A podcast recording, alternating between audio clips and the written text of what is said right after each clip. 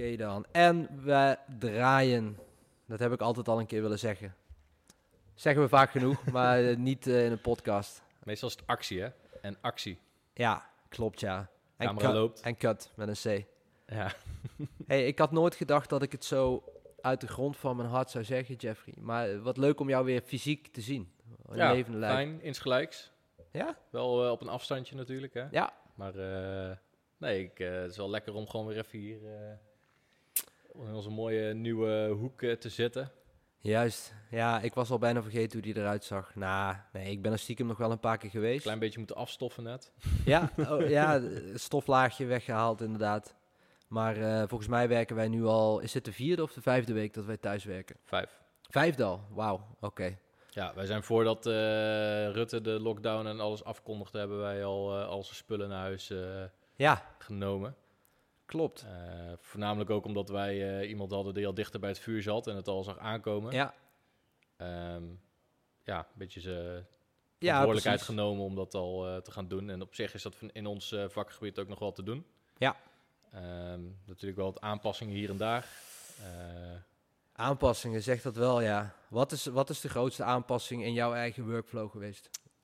Nou, de grootste aanpassing is eh, de file transfers. Dus eh, bestanden overzetten. Eh, voorheen, vooral tussen Remy en ik, eh, tussen edit en kleurbewerking, zeg maar. Dat zijn vaak wel grotere bestanden. Honderden gigabytes. En normaal was het even een schijfje overgooien Ja. en eh, ga jij verder of via de server. En nu moet het allemaal via de cloud. En dat duurt wat langer. En zelfs een keer moeten meeten op de snelweg ondertussen om een eh, schijf eh, uit te geven. Een data deal. Ja, een data deal, ja. nou ja, klopt. Ja, dat is ongelooflijk. Maar de- ik, ik zeg het wel tegen meer mensen. Van, want soms courieren we ook wel eens schijven naar elkaar toe, als het echt Ja. moet. Maar ik zeg het wel eens tegen meer mensen. En dan vragen ze zich af van serieus, maar dat kan je toch gewoon eh, online doen. We hebben onbeperkte cloudruimte, maar het duurt soms gewoon te lang. En, ja, eh, en dan of eh, bestanden, eh, fouten. eh, ja, eh, ja, dat kan eh, van alles eh, natuurlijk. eh, uploaden, synken, offline synken, online synken is niet te doen. Maar goed, gelukkig valt het mee. Ja. Nederland is niet zo groot. Zover wonen we allemaal niet van elkaar af. Maar eh, poeh, weet je wat ik mis? Ik mis, ik mis vooral de... Al het andere is goed te doen. Al het inhoudelijke werk, door, door documenten heen lopen, door gewoon je projectenlijst heen lopen. We doen iedere ochtend een meeting. Vind ik ook heel prettig, gewoon om eventjes de koppen bij elkaar te hebben. Maar waar ik niet aan kan wennen is het creatieve deel. Ja. Dat, je, dat je gewoon kan pingpongen met elkaar, eh, figuurlijk gesproken. Dus echt die dynamiek van het brainstormen en heel snel, zonder latency, eh, ideeën uit kan wisselen. En dat, dat wil ik toch gewoon in 3D doen. En dat, dat lukt me gewoon niet via de, via de, de videochat. Nee, in het echt kan je ook nog wat meer over elkaar heen praten. En dat gaat met videobellen ook niet. Nee, iedere keer als je dat doet, dan... een eh, grote chaos. Ja, door de latency die erop zit. En weet je, de kwaliteit. Ik heb het idee dat het internet ook wel redelijk geknepen wordt nu door heel veel data, heel veel Mhm. mensen die thuis zijn. Ja.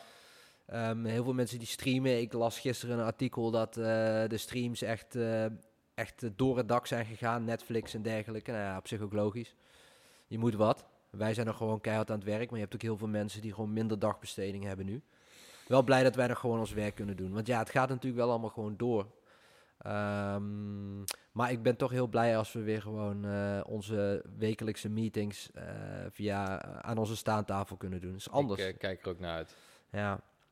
Weet je, ik, ik denk ook dat het per karaktertype verschilt. Ehm, als je echt iemand bent, en ik reken mezelf daar ook onder, die heel erg gevoed wordt door menselijke interactie, ehm, dan die hebben er denk ik meer moeite mee om, eh, om, eh, om alles via videocall te doen en digitaal te doen. Ik denk mensen die juist wat meer op zichzelf zijn, wat individueler zeg maar zijn ingesteld, dat die er wat makkelijker verteren. Dat is een aanname, maar ik, ik merk aan mezelf dat ik ik moet die voeding op een gegeven moment hebben. Maar ja, het kan natuurlijk gewoon. Ik bedoel, Ja, als je ik- afstand houdt. Ik heb het met gewoon mijn werk zelf, zeg maar, vind ik het misschien wel prettiger om thuis te werken, omdat Ja. ik minder afleiding heb. Ik ben iemand die heel snel wordt afgeleid Heb ik ook. Ehm, en heel nieuwsgierig is. Dus als er ergens over gespraat wordt om me heen, dan wil ik ook meteen weten waar het over gaat of iets dergelijks.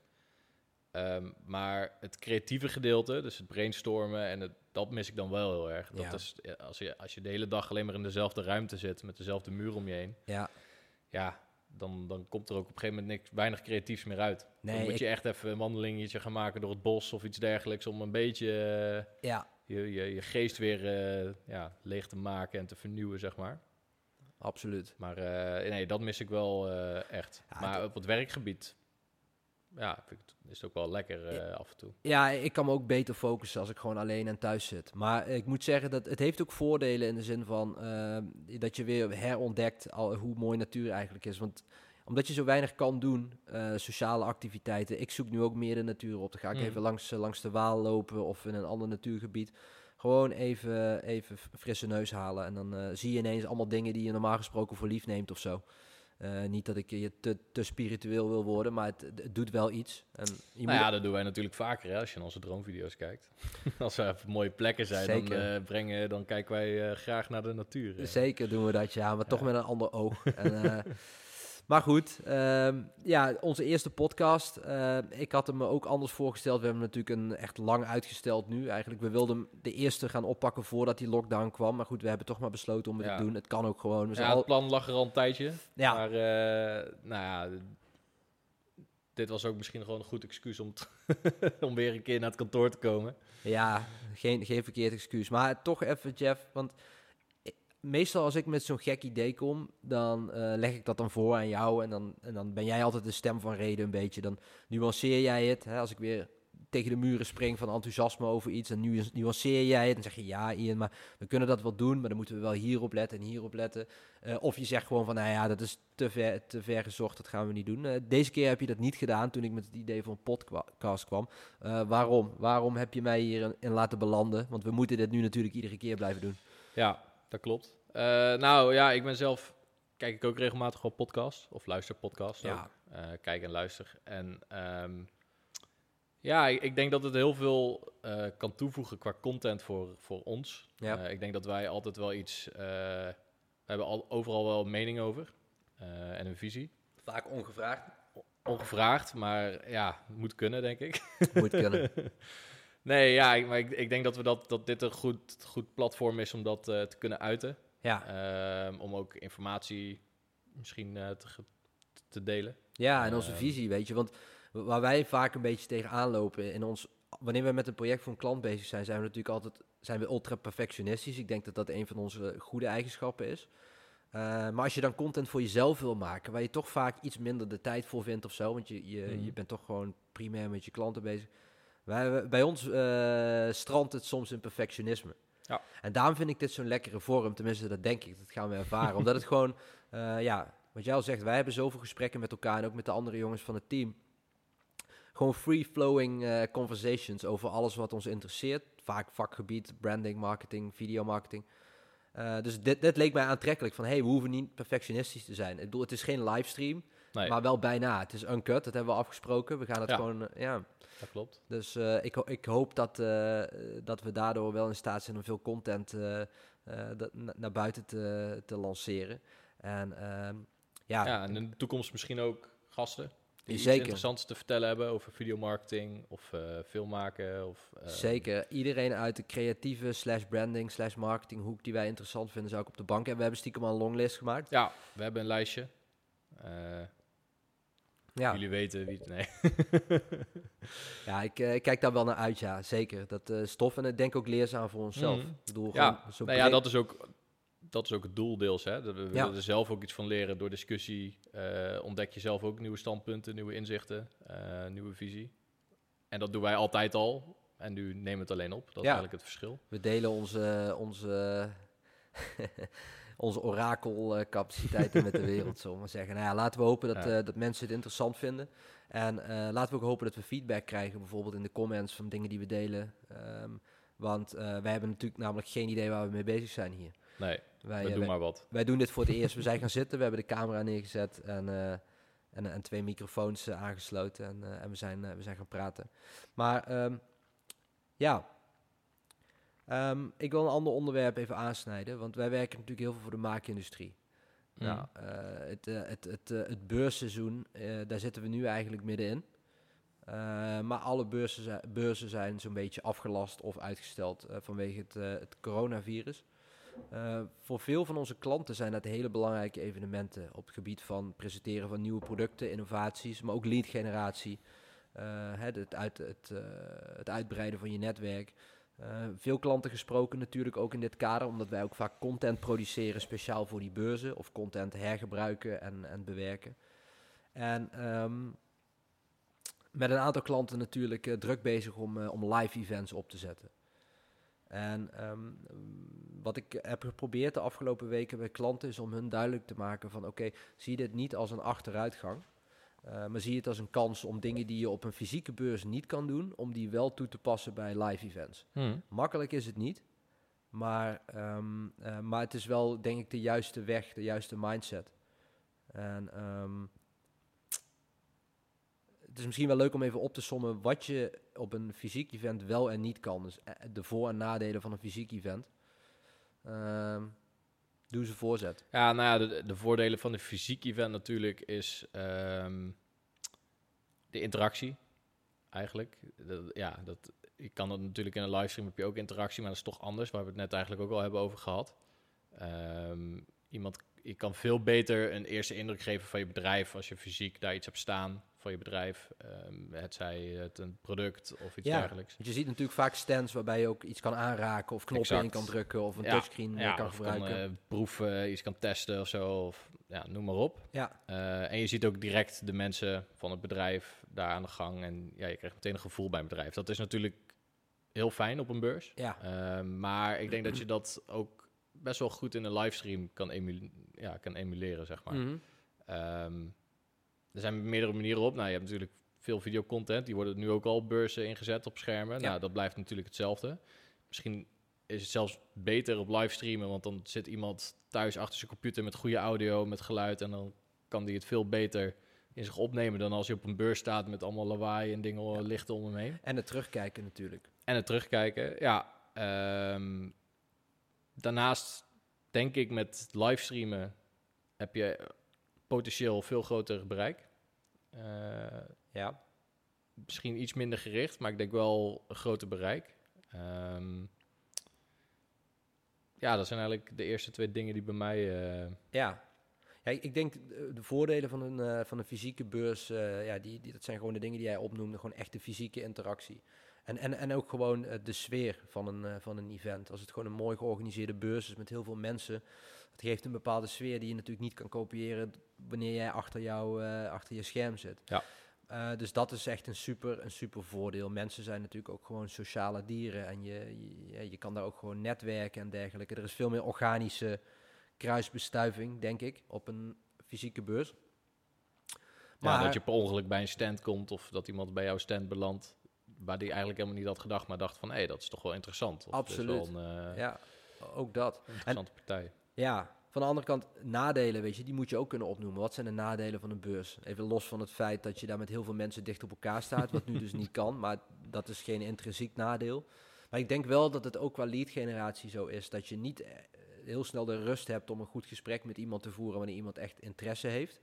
Het kan wel, je kan ergens apart gaan zitten, dat zie ik ook vaak gebeuren. Ja, je hebt best wel veel bedrijven tegenwoordig die aparte hokjes meeting hokjes en dergelijke inrichten op beurzen, grote beurzen om, uh, om, ja, om sowieso kan je al vaak afspraken maken van tevoren. Ja.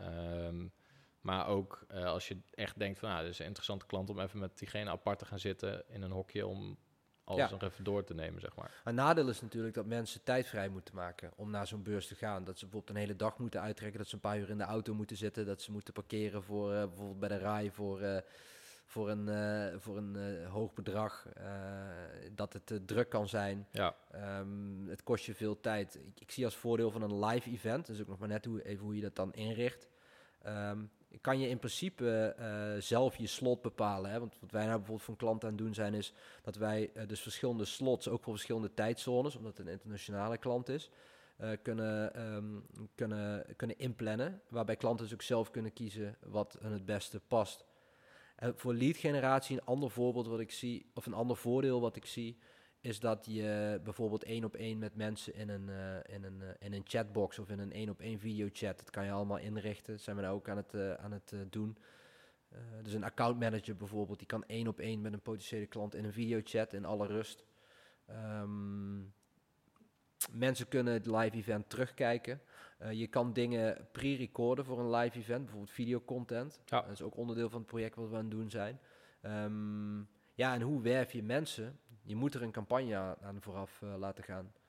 E-mail, eh, social advertising. Je kan daar ook videocontent of teasers voor maken. Die traffic genereren naar de pagina waar je kan inschrijven, waar je meer context hebt, waar je alvast dingen kan downloaden. Ehm, ja, het is interessant. Het is een, een, nieuwe. ehm, Ja, dus eh, zelfs, ik bedenk me nu net van, ja, je hebt ook zeg maar de evenementen of de beurzen die natuurlijk gecanceld zijn, die zouden ook ehm, als een soort van toezegging naar hun gasten of klanten een soort van livestream kunnen doen waar mensen weer doorgelinkt kunnen worden naar andere livestreams of, of ja. is dat maar. iets wat jij al voorbij hebt zien komen? Dat bijvoorbeeld een grote beurs, die nu dus afgelast is, dat die een, dat die een online alternatief hebben geboden. Ik, ik moet je eerlijk zeggen dat ik dat zelf... Nee, het is eigenlijk alleen maar eh, allemaal uitgesteld of andere data. Ja, Ehm, wat ik wel zie bij grote festivals, ja. eh, muziekfestivals voornamelijk, dat die wel aanbieden. Aankomende zaterdag, eh, een vriend van mij die gaat ook een eh, festival wat af, eh, afgelast is, livestreamen. Dus gaan ze eigenlijk gewoon in diezelfde hal, zetten ze een aantal camera's neer en een DJ met eh, toffe lichten en weet ik wat allemaal. En dan Ja. gaan ze het eigenlijk gewoon livestreamen. Eh ik zie het, ja. festival. Maar ja, dat zoiets zou je ook op die beurs kunnen toepassen. En dat als een soort van centraal, want de mensen die daar naartoe willen, die vinden dat wel. En dan heb je een centraal punt waarbij je naar al die andere livestreams van de Ja. bedrijven die dat gaan doen, eh, kan doorlinken bijvoorbeeld. Als Ja. je een soort van portal creëert. ja, de online event-economie die lijkt nu wel eh, wat grotere vormen aan te nemen. Ja, omdat mensen wel moeten. Ik zie het ook overal voorbij komen. Ook gewoon clubs die feestjes hadden geor- hebben georganiseerd. Waar, waar ik ook op geïnteresseerd had geklikt een keer Ja. op Facebook. Die zie je nou eh, allemaal livestreamen. Ja, maar ja, het verdienmodel is natuurlijk wel weg. En nu je het over de eventindustrie hebt. Wij kennen natuurlijk best veel mensen uit de eventindustrie. Daar vallen enorme klappen op dit moment natuurlijk. Dat is echt... ja, dat is schrikbarend om te zien. Ja, En, dat eh, ligt helemaal op zijn gat. Het ligt echt op zijn gat. En we kunnen alleen maar hopen dat het... eh, En, eh, de, de- meeste events die hebben natuurlijk ook al veel uitgaves gedaan. ja, Voor, ja, het is te hopen dat daar, dat daar nog iets van overblijft. En, ehm, eh, maar ja, het is, het is niet leuk om te Natuurlijk, zien. als het helemaal voorbij is en de economie trekt weer aan, ik denk dat het ook redelijk snel zal aantrekken weer. Ja. Maar de vraag is wie er overblijven dan, hè? Ja, precies, maar dan kunnen er ook weer nieuwe eh, omhoog springen natuurlijk. Hè? Absoluut, Die in dat die- gat duiken natuurlijk. Ja, zo gaat het. Die het net weer iets innovatiever doen. En eh, op andere manieren hun, eh, ja, hun, hun verdienmodel inrichten. Dat, wat dat betreft wordt het sowieso een interessante tijd om te kijken hoe industrieën die nu heel hard geraakt worden, maar die wel, waar nog steeds behoefte aan is in, in het normale leven, in een normale situatie. Hoe die innoveren. Dat, Ja. dat, lijkt me, dat lijkt me heel interessant om te zien. En ook dat, daar zullen weer mooie nieuwe dingen uitkomen. Eh, maar ja, nu op dit moment is het natuurlijk eh, ja, best wel ellendig. En ehm, Ja, Ja. ja. op onze industrie heeft het natuurlijk ook eh, veel impact. zeker. We kunnen niet, niet zo makkelijk meer op locatie schieten. Het kan wel, maar ja, er zitten natuurlijk wel eh, haken en ogen aan. En we moeten ons aan de richtlijnen van het RIVM houden. Absoluut. Ehm, dus dat is een stuk lastiger. Er is ook minder, er gebeurt minder, dus er is er ook minder om te filmen. Ja. De meeste fabrieken staan stil. Ehm, ja, Klopt. Ja, en weet je, eh, wat bij ons eh, de pech was, was dat wij ook meerdere shoots in het buitenland hadden gepland. Ja. Eh, zelfs eentje in, in Noord-Italië. Nou, dat, dat konden we natuurlijk vergeten. En dat kan je de rest van het jaar, denk ik, vergeten. Dus die shoots die vielen weg. En dat is best wel een... ja, tuurlijk, dat heeft impact. En eh, nou, je, je weet het, wij voelen het ook. Van de andere kant, ook dit biedt weer kansen. Als je kijkt naar onszelf, dan wat ik, wat ik een voordeel vind. Nou ja, een voordeel in het nadeel waar we, waar we met z'n allen in zitten. Is dat wij sowieso al met een soort tran- transitie bezig waren. Waarbij het zwaartepunt steeds meer kwam te liggen op conceptueel werk. Dus het, het eh, ontwikkelen van concepten. eh, het doen van eh, brand discovery trajecten. Dus het, het, brand DNA bepalen. Wij, wij gingen steeds natuurlijk al, en dat is ook iets waar jij en ik veel aan werken. Eh, een paar trapjes hoger in, die, in, in, in de marketing funnel, zullen we maar zeggen. Ja. Of in de marketing trechter, ja. En, en daar kunnen we natuurlijk, we hebben heel veel werk naar voren geschoven. ehm, waar we nu dus veel aandacht aan besteden. En eh, dat past sowieso bij onze transitie, zij het ongewild. Maar ehm, ja, het is wel iets waar we heel veel energie in stoppen nou. En het inspireert me ook wel weer. Dus Eh, het is maar net eh, met welke mindset je er naar kijkt. Uiteindelijk moeten we natuurlijk wel weer gaan kunnen filmen op locatie. Gelukkig zijn er ook nog dingen gepland, dus dat, ehm, dat komt goed. Maar de transitie van videoproductie, waar we eigenlijk ooit mee zijn begonnen, en video-driven branding agency, hoe ik dat dan altijd graag mooi voor geformuleerd hebben. Ja, je moet er iets van maken, maar dat is wel wat het is. Ja, Dat komt wel in een stroomversnelling nu. En dat merk ik ook. En ik merk het ook aan klanten waar, waar we mee aan tafel zitten. Weet je wel, sommige klanten hebben het moeilijk, maar anderen zien het ook juist als een kans om, of die zien dat we, wanneer we nu ons merk laten groeien, maakt dat straks het verschil wanneer, wanneer we uh, uit deze tunnel, zeg maar, uit deze mhm. situatie komen. Dat vind ik wel tof. En um, ja, een ander ding is natuurlijk dat wij sowieso al bezig waren met het, het hergebruiken van bestaande content, wat steeds meer gebeurt. Het, het, het meerdere deliverables creëren uit bestaande content, specifiek voor een platform, aspectratio's. Ja, het is uh, bijna een uitzondering als er een video voor één, als één deliverable, één video geproduceerd wordt eigenlijk. Het is, je ziet steeds meer ja, je wilt natuurlijk zoveel mogelijk uit. Uh, kijk, een videoproductie of iets dergelijks is natuurlijk best wel een investering, ook voor uh, onze klanten. Zeker. Um, dus daar wil je zoveel mogelijk uithalen. Je wilt die return of investment wil je zo hoog mogelijk hebben natuurlijk. Ja. En nu zie je steeds meer, omdat er al zoveel verschillende platformen zijn, steeds meer dat uh, er wordt één grote shoot of campagne gedaan. Er worden ook gelijk meestal foto's, fotografie en dergelijke gedaan. En daar wordt alles uitgehaald. Dus uh, voor alle verschillende platformen: Facebook, LinkedIn, ja. uh, YouTube, tv-commercials. Uh, We leveren ook heel vaak stils aan, natuurlijk. Magazines voor stils of voor reclameborden langs de weg of noem het maar op. Ja, um, ja Zeker. dat wordt allemaal uit één shoot gehaald. Ja. Um, ja, dat is wel interessant. Is zeker interessant en zeker ook met de bizarre hoeveelheid footage die we al hebben. En um, ja, dat is wel lekker, want ik, kan me nog de tijd herinneren dat je gewoon één mooie corporate film maakte of wat dan ook, of commercial produceerde, die dan op je YouTube kanaal zette en dan ook nog embedden op je website en dat was het dan. En, ja. Uh, ja, dat videolandschap is natuurlijk compleet veranderd. En dat is, daar waren we sowieso al veel nadruk op aan het leggen, maar dat, uh, ja, dat, dat, doen we nu uh, ook meer mee, doordat we veel meer postproductie-based werk doen. En ja, voor ieder platform maak je de content specifiek. Het groot ding is natuurlijk dat iedereen de content die je in je stream op social voorbij ziet komen, zo'n beetje zonder geluid kijkt. In ieder geval de eerste, de eerste seconde. Dus je moet context bieden op een andere manier dan met geluid. Dat zijn dan vaak de text-driven, uh, kinetic typography-achtige video's. Ja. Merk je ook dat, dat klanten dat, uh, dat steeds meer vragen. En dat we dus steeds meer doen met die footage die we al van ze hebben. Dus het past wat dat betreft wel in de lijn waar we sowieso al in zaten. Ik had alleen niet verwacht dat het hierdoor zo snel zou gaan. En, uh, en, en natuurlijk, um, het moet allemaal weer open op een gegeven moment. Mm. Uh, maar ik ben blij dat, bedoel, dat we geen tijd over hebben op dit moment. En, uh, nee, we kunnen nog, er is nog genoeg te doen. Er is altijd genoeg te doen natuurlijk. Ja. Dus, ja, zeker. En waar we het net over hadden, dat past natuurlijk ook echt in het campagnestraatje. Dus steeds meer social, video-driven social campagnes. Sorry voor alle irritante Engelse termen, maar dat is nou eenmaal een beetje mijn ding. En um, ja, dat, dat doe je ook uit bestaande content. Dus genoeg postproductie te doen.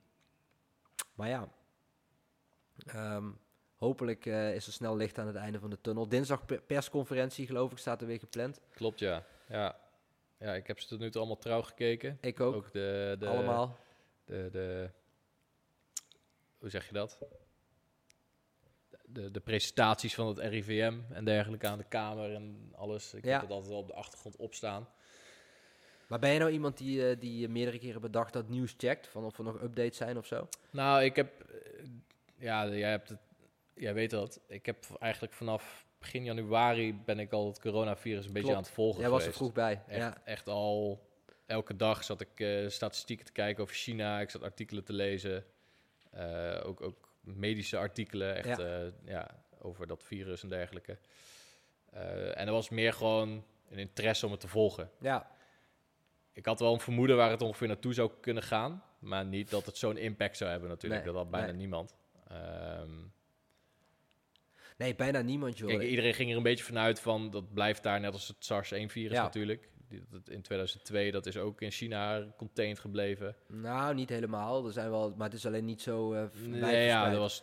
was ook totaal ander virus in de zin van dat het uh, even met het gevaar af om uh, me als viroloog voor te doen. Maar wat ik begreep is dat als jij SARS had in die tijd, dan zag je ook meteen dat iemand hartstikke ziek was. En de incubatietijd was veel korter. Hier heb je natuurlijk twee weken dat het kan sluimeren en dat, je, dat je nog niks merkt misschien. Ja, in principe deed het virus bijna hetzelfde, alleen het was sneller. Ja. Dus je had bijna sneller dat acute respiratory distress syndrome, zeg maar. Ja. ARDS noemen ze dat. Ja. En dat duurt nu, nu is dat ook uiteindelijk waar je dan aan overlijdt met COVID-19. Ja. Alleen duurt het gewoon veel langer voordat je daar bent en dan gaat het ineens heel snel. Ja, nee, precies. Je, je hoort de verhalen. Maar goed, laten we daar maar niet te veel op, uh, op focussen. Laten we aan de virologen over. Maar uh, ja, nee, ik, ik, moet zeggen, ik probeer het nieuws iets minder te volgen dan dat ik in het begin deed. Want op een gegeven moment... Je wordt er ook een beetje depressief van. Ja, je wordt er niet vrolijk van. Maar wat ik vooral heel verwarrend vind, is dat zoveel mensen elkaar tegenspreken. Omdat um, ook virologen die gewoon andere visies hebben op, uh, op hoe je het moet aanpakken en zo.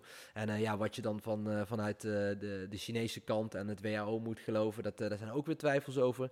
dus ik waag ja, Moeten we nou mondkapjes gaan dragen of niet? Ik, ja... Iedereen in Europa doet het inmiddels bijna. Ja, maar volgens onze overheid niet. Misschien hebben ze gelijk. Ik, ik heb geen idee. En, en dus ik probeer, omdat, omdat ik toch geen expert ben... Ehm, probeer ik het een beetje meer langs me heen te laten gaan. En gewoon te focussen op de dingen die we leuk vinden. Want ehm, ja, dit is wel weer met het gevaar af, op het gevaar af om uh, spiritueel over te komen. Maar ik, dit is wel weer een tijd dat ik besef hoe leuk ik het eigenlijk vind wat, uh, wat, wij met wat we met z'n allen doen. Want je hebt niet zoveel anders om handen. De, de afleidingen zijn ook minder natuurlijk. Dus als je dan weer volle bak in een project zit en je bent weer met die details aan het, uh, aan het aankloten, dan, dan denk ik van, ah ja, wat hebben we toch eigenlijk fijn. En dat we iets kunnen doen wat we leuk vinden. Ja, en dat we onze klanten kunnen helpen. Ja, zeker. Zeker. Ja, heel veel uh, berichten en commercials en acties. ja, een soort van marketing verpakt in boodschappen die met COVID te maken hebben. Wat vind je daar nou van als je dat langs ziet komen? Want ieder bedrijf doet natuurlijk wel een actie. Of, of het is op een hart onder de riem te steken bij medisch personeel of, of, of wat dan ook. Um, ja, we hebben er bewust voor gekozen om dat eigenlijk niet te doen. In ieder geval niet voor ja, onszelf. We hebben, we hebben één, één item gemaakt en gepost. Ja. Uh, en dat was eigenlijk meer met blijf thuis. Blijf thuis. Uh, en dat was eigenlijk ook bijna direct een paar dagen nadat wij dat zelf al uh, alles naar ja. huiswerk hebben gedaan. Um, ja, nou ja, al die... Kijk, in essentie klopt het allemaal. Iedereen uh, verdient waardering voor het werk. Zeker. Vooral bepaalde mensen in de zorgsector. Uh, nou ja, en daar is ook niks mis mee. En dat mag ook gezegd worden. En Absoluut. die waardering mag ook uh, blijken. Het is alleen een beetje nu, als je het op tv kijkt en je hebt een reclameblok. Nou ja, bijna elke vakbond en dergelijke, die hebben nu zo'n video. Ja, maar ook alle bedrijven, echt gewoon de commerciële bedrijven. Precies, alle commerciële bedrijven. Uh, als je ook nu nog over straat gaat bij bushokjes, die hangen allemaal vol met uh, hart voor elkaar en dergelijke. Ja, ja het, het krijgt wel redelijk hoog uh, hoenpapa hippie gehalte. Hoe bedoel je dat? Nou ja, alles bij elkaar, weet je wel. Kijk, tuurlijk brengt zo'n crisis je dichter bij elkaar. Zeker, ja. Ehm, en dat is ook belangrijk. En maar ja, nou persoonlijk voor mij hoeft dat ook weer niet op zo'n manier, zeg maar. En het, eh, voelt ook, het begint ook een beetje eh, niet echt te voelen, zeg maar. Ja, dat kan ook, al, ook al, ook al uh, bedoelen bedrijven het misschien wel zo. Want ik geloof er wel in dat, ik bedoel, wij werken natuurlijk veel... Oh, maar de intentie is... Ja, de intentie is goed, denk ik. De intentie is zeker goed. Wij werken ook met veel marketingteams samen natuurlijk, van klanten. En um, en we houden er zelf ook van om vanuit een bepaalde boodschap iets over te brengen of zo. Een, wat, wat diepere boodschap. Dus ik geloof wel in de intentie, maar ik ben het wel met je eens. Want je ziet het zoveel. Iedereen doet het. Iedereen springt in deze marketing opportunity. Uh, ondanks dat het misschien niet zo uh, zakelijk uh, is als ik het nu noem. Er zit wel degelijk. Je hebt daar ook mensen die in marketingteams en bij bedrijven die direct te maken hebben met de impact van het virus en familieleden. En opa, oma, misschien mensen die ze kennen, die, uh, die uh, zoals wij, die op uh, de IC's werken. Maar ja, het is wel overkill. Het is ja. wel overkill. Nou ja, kijk bijvoorbeeld naar Amazon. Ja. Die hebben ook een hele mooie video gemaakt. Ja. Ik weet niet of je die gezien hebt. Ja, voorbij zien ehm, komen. Inmiddels hebben ze wel in die tussentijd duizenden mensen ontslagen. Ook tegelijk, weet je wel. Dus dat, dat staat dan daar weer haaks op. En Jeff Bezos die is volgens mij ook alweer een stuk rijker geworden sinds die crisis is begonnen op een of andere manier. Ja. Ja. Dus ja, weet je, wat, hoeveel, ja, Hoeveel die- waarde zit daar dan nog aan vast, zeg maar. Ja, dat blijft altijd lastig te bepalen. De authenticiteit achter die boodschap, eh, die, die blijft lastig te bepalen. Maar ik denk dat het sowieso wel een dun lijntje is bij, eh, bij alles wat je doet. Ook, ook de vraagstukken waar wij ons mee bezighouden op marketingvlak. Hè? Dus Hmm. eh, het is altijd een dun lijntje. Er zijn altijd voor- en nadelen en, en, en goede invloeden en slechte invloeden die een bedrijf heeft. En hoe weegt dat tegen elkaar op en zo, krijg je toch nooit een antwoord op. Maar ja, het is wel overkill. Dus wij hebben het maar even niet gedaan. Eh, we zijn wel met, eh, voor, voor klanten zijn we wat conceptjes aan het bedenken. Ja, Om toch bepaalde groepen wel een hart onder de riem te steken in de vorm van een marketingboodschap. Vind, en dat vind ik dan ook toch wel weer leuk om mee bezig te zijn. nee, zeker. Ja, en je ziet dan ook dat klanten dat echt menen, dat het ook wel uit het, uit het hart komt, dat ze vinden dat ze dat moeten doen. Ja, het, Ehm, eh, het is alleen als je het nu doet, wordt het een beetje ondergesneeuwd tussen al die andere berichten. Of je moet een van de eerste zijn geweest, zeg maar. hmm. Ehm, ik, ja, ik denk dat er meer een kans ligt na de crisis om zeg maar iets te doen. Om de eerste te zijn die terugkijkt of juist, ehm, Ja, ja, we gaan er met z'n allen weer ervoor of iets, iets in die trend, je brengt maar. nou een heleboel eh, agencies op eh, ideeën. Ja, dat klopt, Ja, ja. het zal Ja. wel loslopen. nee, maar ik ben het er wel mee eens. Zo, om daar even op, nog- even op voort eh, te borduren. Ik denk ook echt dat vooral na de crisis er enorme kansen liggen voor merken om het verschil te maken. Ja. En, want ehm, ja, iedereen zit nu in dezelfde situatie. Ehm, ik geloof er absoluut in dat je nu dan in kansen moet springen en zo. En, en dat er dus ook eh, eh, kansen zijn om, eh, om je te onderscheiden en verder te komen en nieuwe verdienmodellen. Geloof ik in, absoluut. Alleen, het wordt vaak ook een beetje overdreven, vind ik. Het is gewoon een situatie waarin je vrij weinig kan.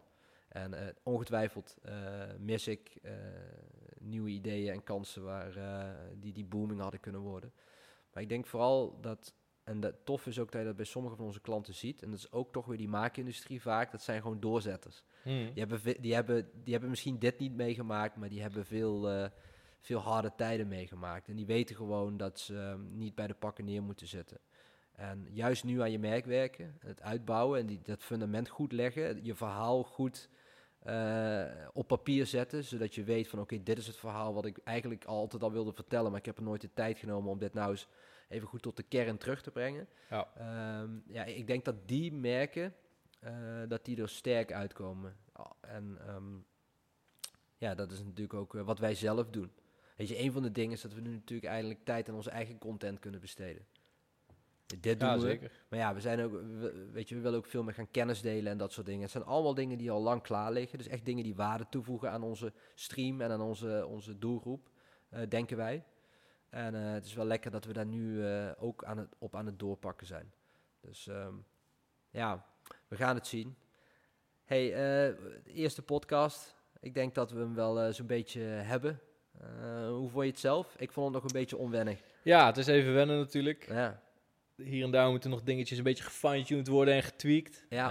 Ehm, ja, dat hangt natuurlijk ook een beetje af van de reacties die we gaan krijgen. Precies. ik, ik ben Ehm. benieuwd, want we hebben nu natuurlijk gewoon een paar losse eh, onderwerpen opgeschreven waar we gewoon een beetje doorheen zijn gefietst. Ja, we hadden van tevoren een klein beetje een idee waar we het over wilden gaan hebben. Ja, Ehm, dat hebben we zo mooi als we kunnen met bruggetjes proberen te camoufleren. dat we van onderwerp naar onderwerp gingen.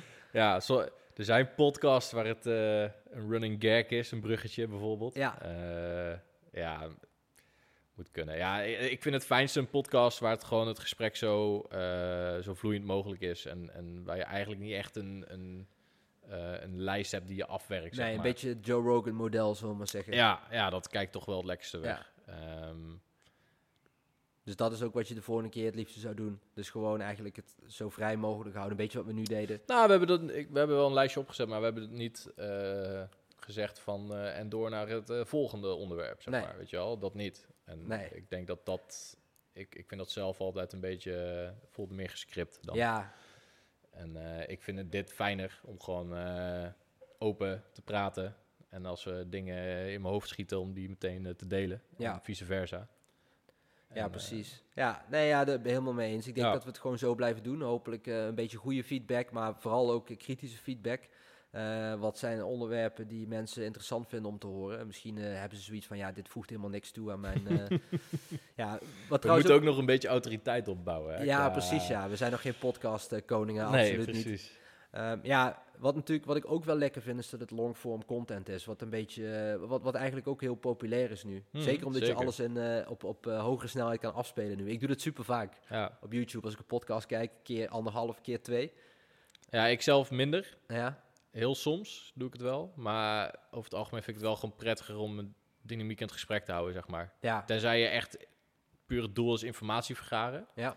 Eh, maar bijvoorbeeld, ja, zo dan Joe Rogan aanhalen. Ja. Ehm, ja, als hij interessante gasten heeft, dan vind ik het ook interessant. Ja, kijk natuurlijk naar die podcast die hij met Elon Musk heeft. Weet je wel, die hele interactie tussen hun twee. Die is geweldig. Ja, dat, dat mis je als je het versneld gaat afspelen natuurlijk. Nee, dat, klopt, Dat is- wil je. Je wilt die pauze soms ook voelen, Ja, zeg maar. nee, En- zeker en- die en- ongemakkelijke stiltes tussen Elon en, eh, en eh, Joe Rogan toen. Maar, Ja, maar eh, waar bijvoorbeeld ook veel gebruikt wordt, is bij audiobooks. Ik hoor, heel, ik hoor van Hmm. veel mensen dat ze audiobooks echt gewoon op twee keer snelheid afspelen. En weet je, als ik dingen sneller afspeel, ik verbaas me erover hoeveel informatie mensen kunnen opnemen in een korte tijd. Want je krijgt alles wel mee. ja, maar ja, probeer maar eens te timen hoe snel jij in je hoofd iets leest. Ja, Dat is ook twee keer zo snel als dat je het zou praten. Zeg maar, Ja, als je zou voorlezen. Ja, ik wel. Als ik lees, dat gaat echt zo ja, gaat sneller dan als ik het zou moeten voorlezen natuurlijk. ja. En ja, dat is eigenlijk een beetje hetzelfde. Ik, kan het wel vergaren, maar praten, ja, is gewoon een beetje een langzame... Langzamere vorm inderdaad, ja. Ja. Oké. Ik vond het in ieder geval leuk om te doen. Eh, laten we het eh, de volgende keer gewoon eh, nog een keer doen. En kijken of we er een mooie serie van kunnen maken. Ja, En ehm, ik zeg Goed tot plan. de volgende keer, Jeff. yes.